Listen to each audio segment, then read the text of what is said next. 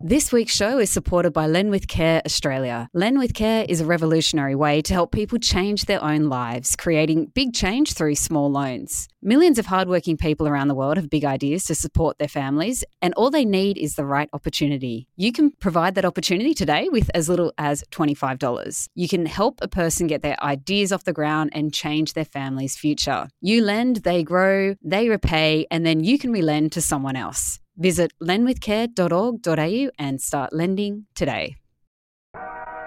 Hello and welcome to The Crux, the weekly Women's Agenda podcast. In today's episode, we are talking about the part time promotions cliff that is holding a lot of women back.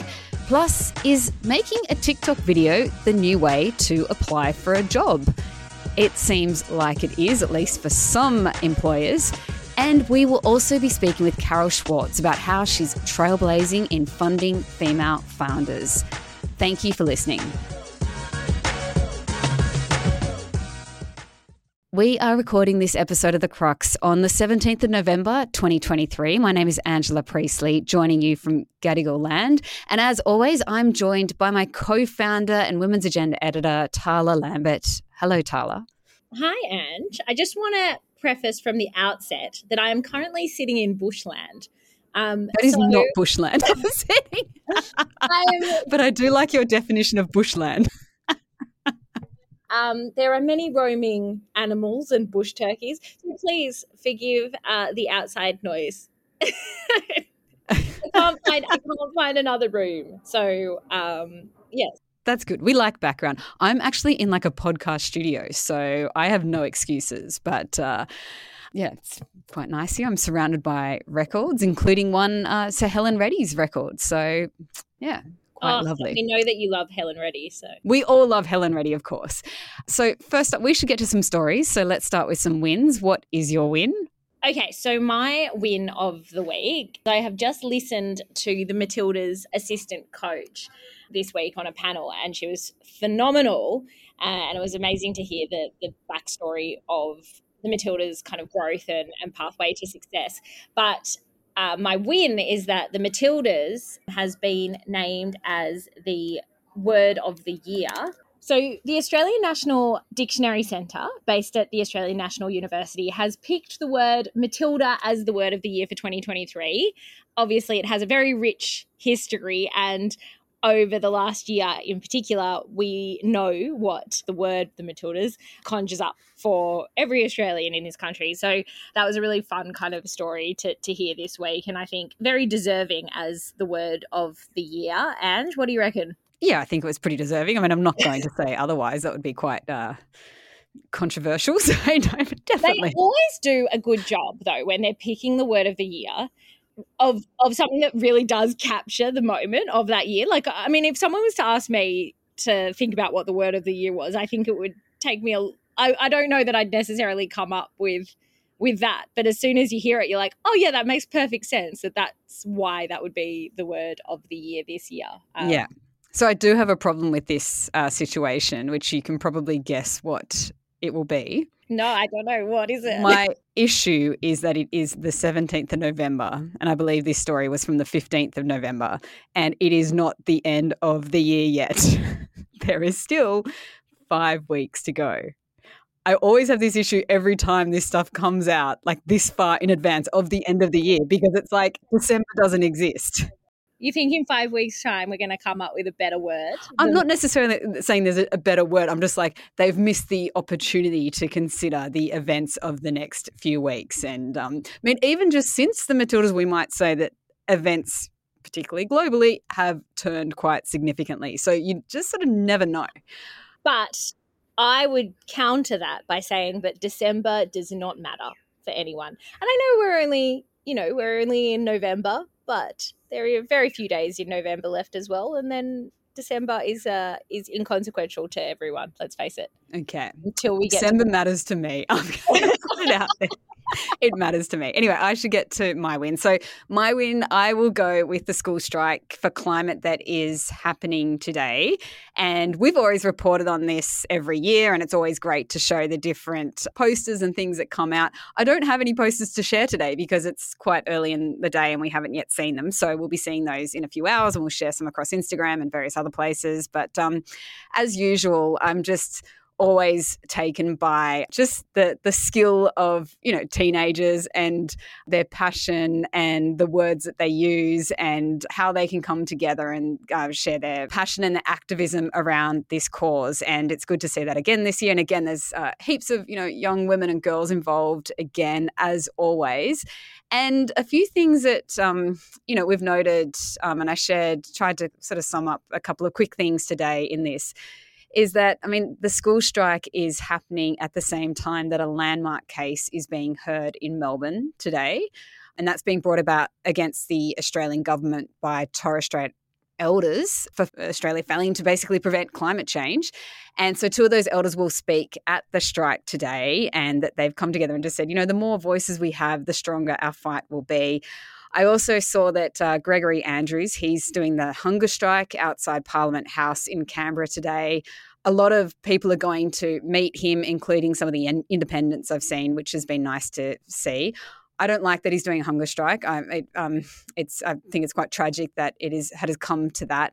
He is the former ambassador for threatened and the former threatened species commissioner of Australia. So he has had some really influential and powerful positions in the past, and he's used that point to highlight how, like, you know, even when I was trying to get heard from those positions, we still weren't being able to move fast enough on this. So this is sort of what I see as the next step for my kids and for my country. And the reason I brought him up was that he shared on social media being visited by um, a woman called Catherine, who is 75 and she's actually facing criminal conviction for a peaceful climate protest that she participated in to disrupt um, a fossil fuel conference in recent years.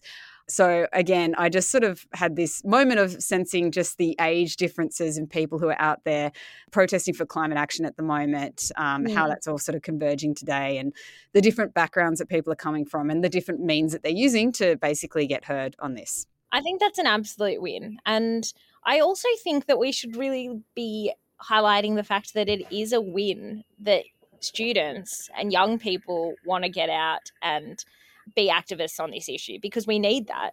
And I know governments in past times and, and actually in present times as well are a little bit kind of critical of the fact that young people are getting involved in this. I know the Labor Party have softened their stance slightly. Jason Clare came out and said while we like to see students engaging in these issues and being passionate about these issues, we want them to stay in school during these hours. But my thing, you know, as a mum and as uh, as someone who gives a shit about climate change who has quite a lot of convictions and and wants to see a progressive Australia I think you know it's so important that we have young people out there really getting out in the world and showing you know what they they care about and and rallying for change. And i think that that is absolutely something we should be celebrating.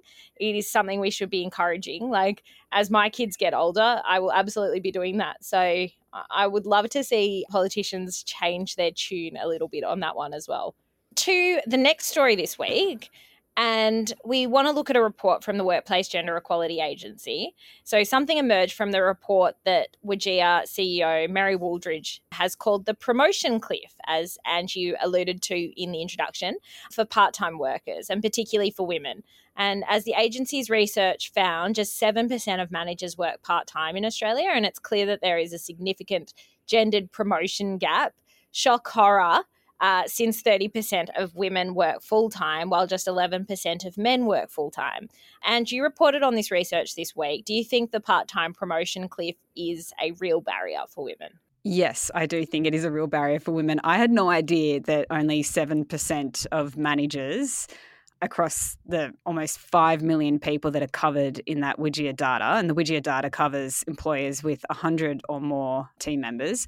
So I guess, you know, bigger employers. But I had no idea that just 7% of managers are working part time. Like I, I, I found that just gobsmacking. I had no idea. It's it's crazy. And then to think about that massive gender difference in men and women working part time, and the fact that women overwhelmingly do work part time. I mean, of course, it is holding women back. And I, you know, not everyone who works part time will want leadership positions or want to management positions.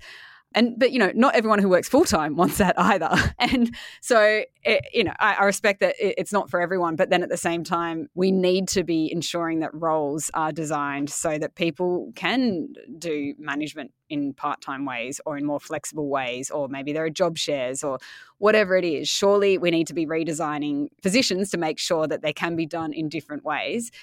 And then you also have the um, added issue of like like job shares as well. I thought that job shares were on the rise. Apparently, they're not. I, I mean, that seems like a really great way to get around uh, this. If people do want to work two or three days a week, um, if they have a job share, they might be able to cross over on one day, and then you get you know two brains for, for yeah. I was just going to say, surely that is a no brainer, right? Like that you yeah. want that diversity in a role of perspective and and experience and what like how is that not taking off in a bigger way? Like what is the what is the detraction there for companies to like actually support pathways into that? Like i just that is really baffling to me. Yeah. Um, so they didn't have i don't think they have stats on that specifically. I guess I mean, I'm not, I'm not, seeing many of them, and we were a few years back seeing them. I guess we sort of job share in a way. Like, mm and it's not in a particularly structured or formal way but then there's two of us and so there's two of us across a lot, you know, different parts of the business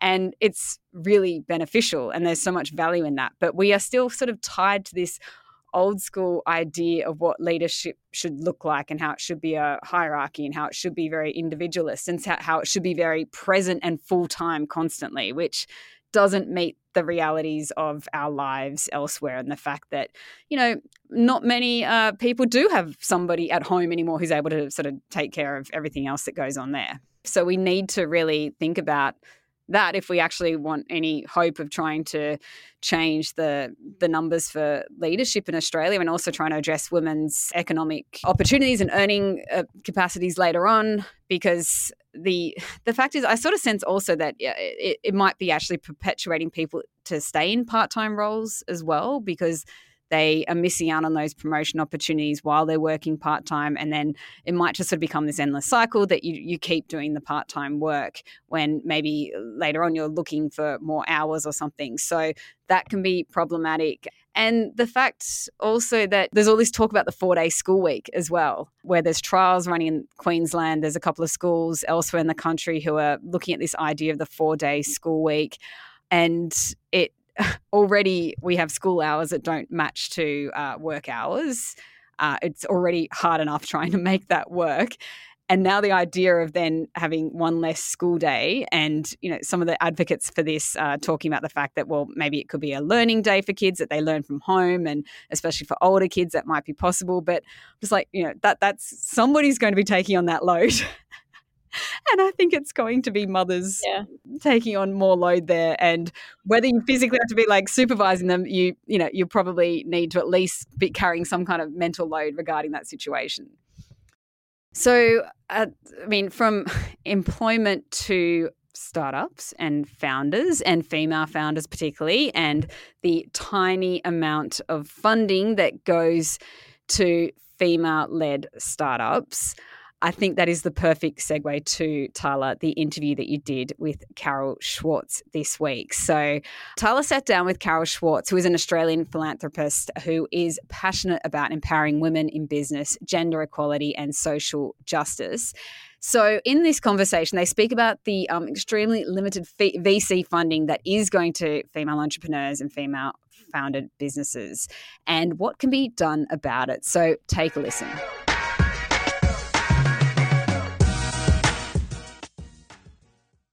So, Carol, it's lovely to have you on the podcast. Thank you so much for making time today. Absolute pleasure, and so lovely to be here and to meet you. So, from the outside, it seems like your philanthropic efforts um, often have a gender equality or social justice kind of lens top of mind. Is that is that fair to say? And and if so, why do you choose to go about business in in that way? Um, well, Tarla, that absolutely is fair to say. I mean, gender equality has been absolutely crucial to me probably since my 30s when I realised that gender equality did not exist, which I guess happened, you know, when I started attending meetings and realising that I was the only woman in the room, when I started going to functions and you know to lunches and dinners and realizing that there weren't many women around the table i actually asked myself how is this possible? I had been to university studied law with a lot of really bright women through my 20s when i worked uh, for a very short period of time as a lawyer and then opened my own entrepreneurial business. I had a lot to do with a lot of women who seemed to be on a great career trajectory. But when we got into our 30s, I noticed that there weren't that many women around. And I think that as a society, we are really missing out by not having women sharing power and decision making with men. And I guess that sort of dovetails into social justice as well. Um, how can we deal with the social injustices that we face all the time if women are not involved in um, making the decisions around the solutions that we need for us to function um, at the optimum level as a society. So, social justice and gender equality absolutely on the top of my list. Mm. Given you've been in in business um, for for such a long time, is it grating to see that that statistic of 2% of female founded companies in the US and, and even less so in Australia are securing VC funding annually? Would you have expected more to have kind of shifted during that period? Absolutely. Tarla, well, you as a terrific, successful entrepreneur yourself would know how difficult it is for women to secure funding. And um, I've been investing in women entrepreneurs, having been an entrepreneur myself, probably all my life. And um, you know, if not if not financially, then also as a mentor and with whatever help I could give them. And um, you know, I got to a point three or four years ago where I felt that um, supporting women who actually made the decisions around capital allocation because there is not enough capital allocated to women. And what the statistics will show you is that when you have women who are actually in charge of those capital allocation or investing decisions, more women are invested in. And um, that's why my, uh, I guess, my um, strategy somewhat pivoted into investing in women who actually are investors themselves. Carol, do you see any signs in the VC world that the tide is starting to turn? Um, and based on the projects that you're involved in now? Oh, absolutely. Which is which is actually really encouraging and really positive. So, as as we were talking about in the previous question around looking for women who are setting up VC funds, um, I actually found two fabulous women Kate Vale and Marissa Warren, who set up Aliavia. They're two Australian women who are based on the west coast of the US, and they're investing in women entrepreneurs in both Australia and the US, which is terrific, particularly for the Australian women who potentially see the US as, as their next growth market. And there's also Rachael Neumann from Flying Fox. There's two fabulous entrepreneurs, Samar and Chelsea from um, Scale Investor Network, who have who are converting, if you like, a, a syndicate network, which was the Scale Investor Network, um, into a fund. They're looking to raise a fund. So I think that there are a lot more women who actually see the opportunity to become investors and uh, in VC investors. And I think that what we will find as a consequence of that is that more women entrepreneurs are invested in. Because it's so interesting, Tarla, you know, you speak to women entrepreneurs, even like Kate Morris, who will tell you that when they pitched their concept to men, and of course, Kate was, her concept was cosmetics online, they don't necessarily relate to the concepts in the same way as, as, as a woman investor would. And that's and that's of course why we need diversity on investment committees. Yeah, yeah, absolutely. I, I wrote a piece recently about the experience of, of being dismissed by an older male acquaintance, family, friend that I know. And we're in the context of conversation. My brother was there. My brother runs a business and, and he was very engaged in what my brother did. Then, when he asked, he turned to me and he asked me what I was doing. And I said, Look, I, I co run a, a media company and our, our core site is called Women's Agenda and he he mocked the name of of women's agenda. But i feel like this is a really common experience for women in business where they are in all kinds of environments where they are dismissed and sidelined. And i wrote about that that tendency the cultural tendency to view women's work women's businesses as side hustles. What what would you say about that? And how do we how do we curb that, I guess? How do we stop that from happening? Well, Tarla, that's such an interesting story, and I think it's it's not unique, unfortunately. And I think that part of that has to do with the fact that women running businesses is not is not completely normalised in our society, which is a real shame because we have a lot of fabulous women entrepreneurs. And unfortunately, I think it's also particularly young women because I think that the unconscious bias that happens around that is, oh, well, you look very young to be running a business like that, and uh, how come you're not married at home with, with looking after children?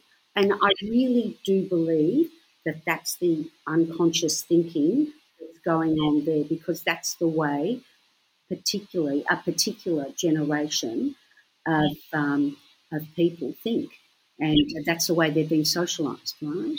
And obviously, the way um, that women as successful entrepreneurs and business owners is going to be, and corporate, senior corporate uh, women, uh, it's going to be um, become normalised, is by having more and more women given the opportunity to pursue those, you know, their various options, right? Whether it be as an entrepreneur, whether it be as a, as a corporate leader, whether it be as a, a leader of a professional services firm like lawyers and um, accountants, um, and even in politics, even in politics and academia.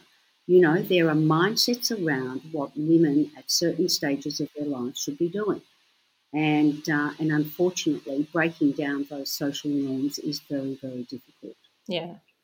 I mean, we know there are so many kind of systemic barriers like that at play. Do you do you think there's an issue as well of the social conditioning of women to particularly shrink themselves in business uh, and maybe not approach ventures that they're running with that that scalability in mind?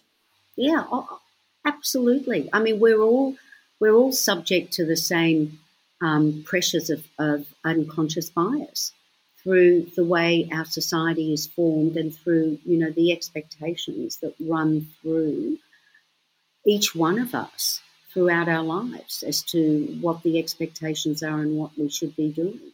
You know, and it, and it even goes back to, you know, watching little girls in kindergarten, you know, being told that certain behaviours are acceptable and certain behaviours aren't, you know. And it's absolutely fascinating, but it still happens and it shows how those social norms and the socialization behind it are just so entrenched. Um, and when we talk about change, this is why change is so hard. And, you know, I've got a funny story about change because when I was in my 30s, I remember being on a panel talking about gender equality. And, you know, I was really outraged that there weren't more women being given more opportunities and the all the issues that we were facing professionally. Um, and I remember there was an older woman on the panel who actually outraged me because she said, Everything you say is right, but we've got to be patient. It's just going to take time. and, you know, 30 years later, I'm now that older woman who's absolutely observed that it does take time, no matter how frustrating that is. This is taking a very, very long time.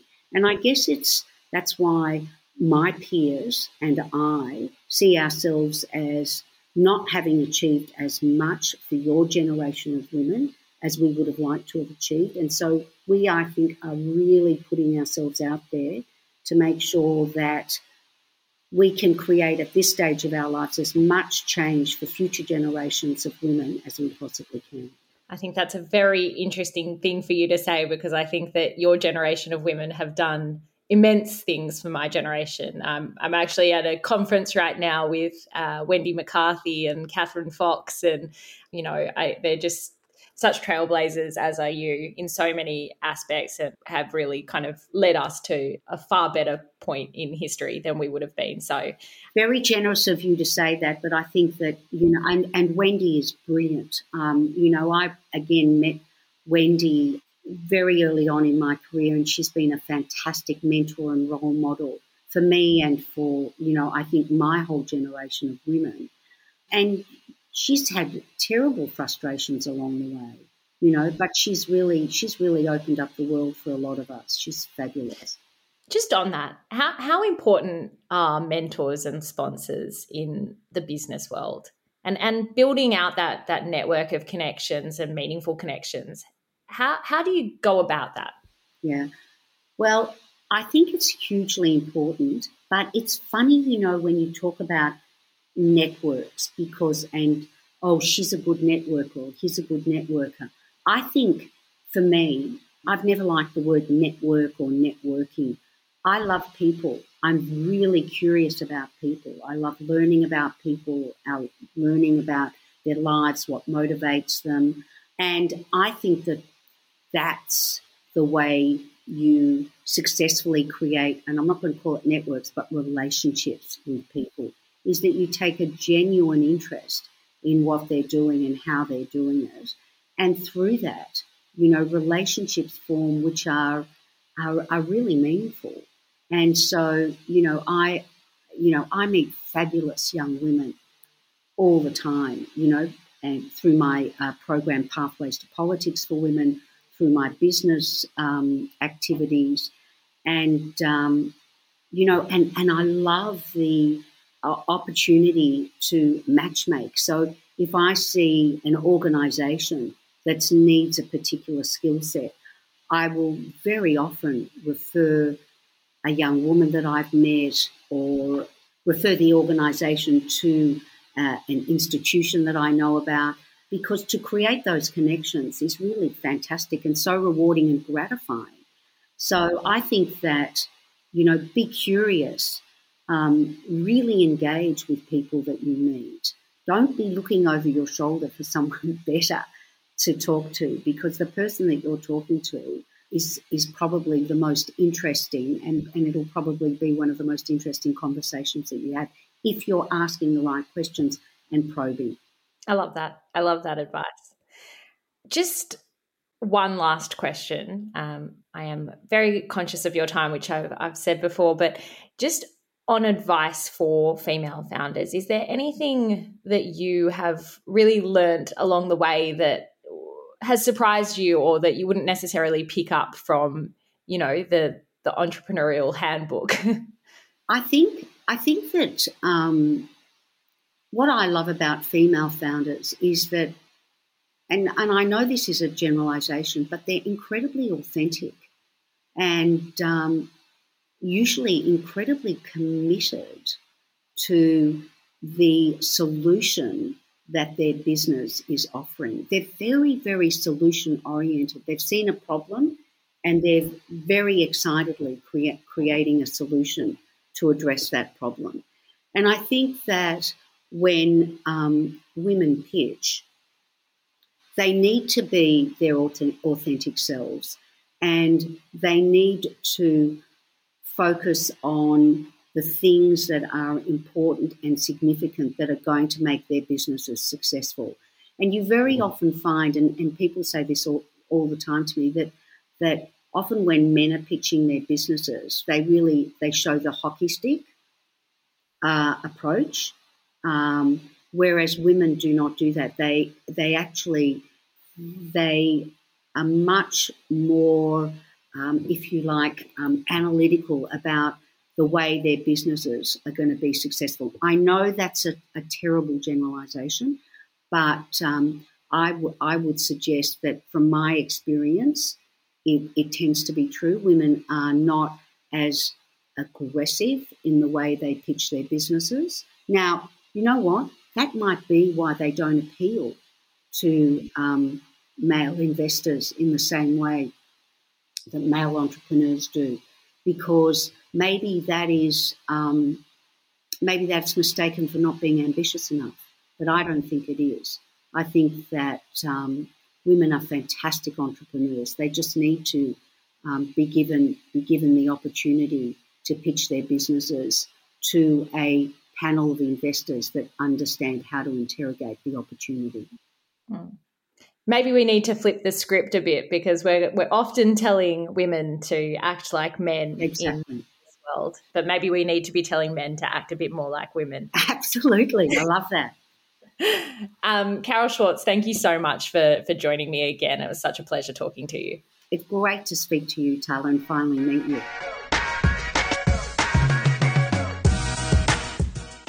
Oh, it was such a pleasure talking with Carol this week. And I think the work that she's doing is so encouraging as a female founder, Ange, and I'm sure you feel the same. But just to see that there is some traction there, there's some optimism. There's obviously a lot of work to be done. But, you know, the the fact that women like Carol are stepping in and and really funding the next frontier of of female founded businesses is just uh, so great to see. So thank you to Carol again for joining the podcast this week. Um, on to our final story, and I'm sure most of our listeners have written a CV before.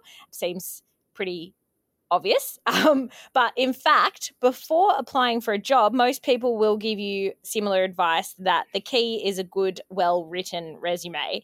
It does look like that tradition is changing somewhat though. So this week the Australian Financial Review reported the Hilton Hotel Australia is asking for applicants to create and post a 30 to 60 second TikTok video. They ask candidates to use the hashtag hire me Hilton and tag the account at hire me Hilton AU although hiring on social media platforms is certainly nothing new, particularly with the popularity of LinkedIn, I don't know if we've seen anything like TikTok applications before, but it is very likely the way of the future.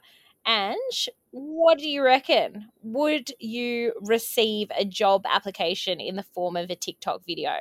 Um, I like it. Yes, I would. Um, but I wouldn't want to say it has to be the only way that it could be sent.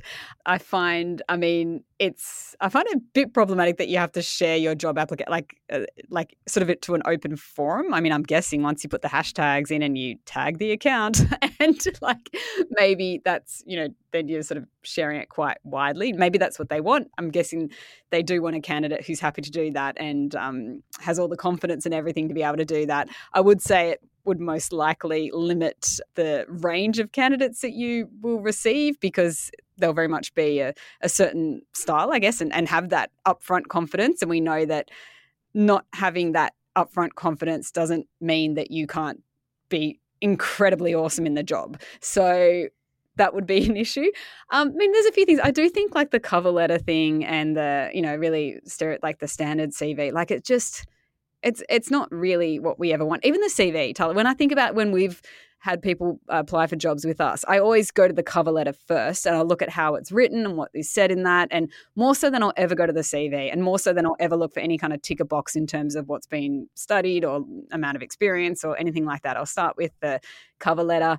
And then other things can be really helpful, I think, in job applications that, um, you know, doesn't necessarily have to go to the extreme of it being a video, but even just, you know, looking at socials and seeing that socials are open, especially for roles like what we do. I'm not saying that's for everyone, but just seeing where people what people are interested in, what they're posting about, even just the very fact of people being active on social platforms is valuable again to some roles, not to all roles. So yeah for anyone that's uh, applying to Women's Agenda, Angela Priestley does do her background research. Oh yeah, um, I'll be going through.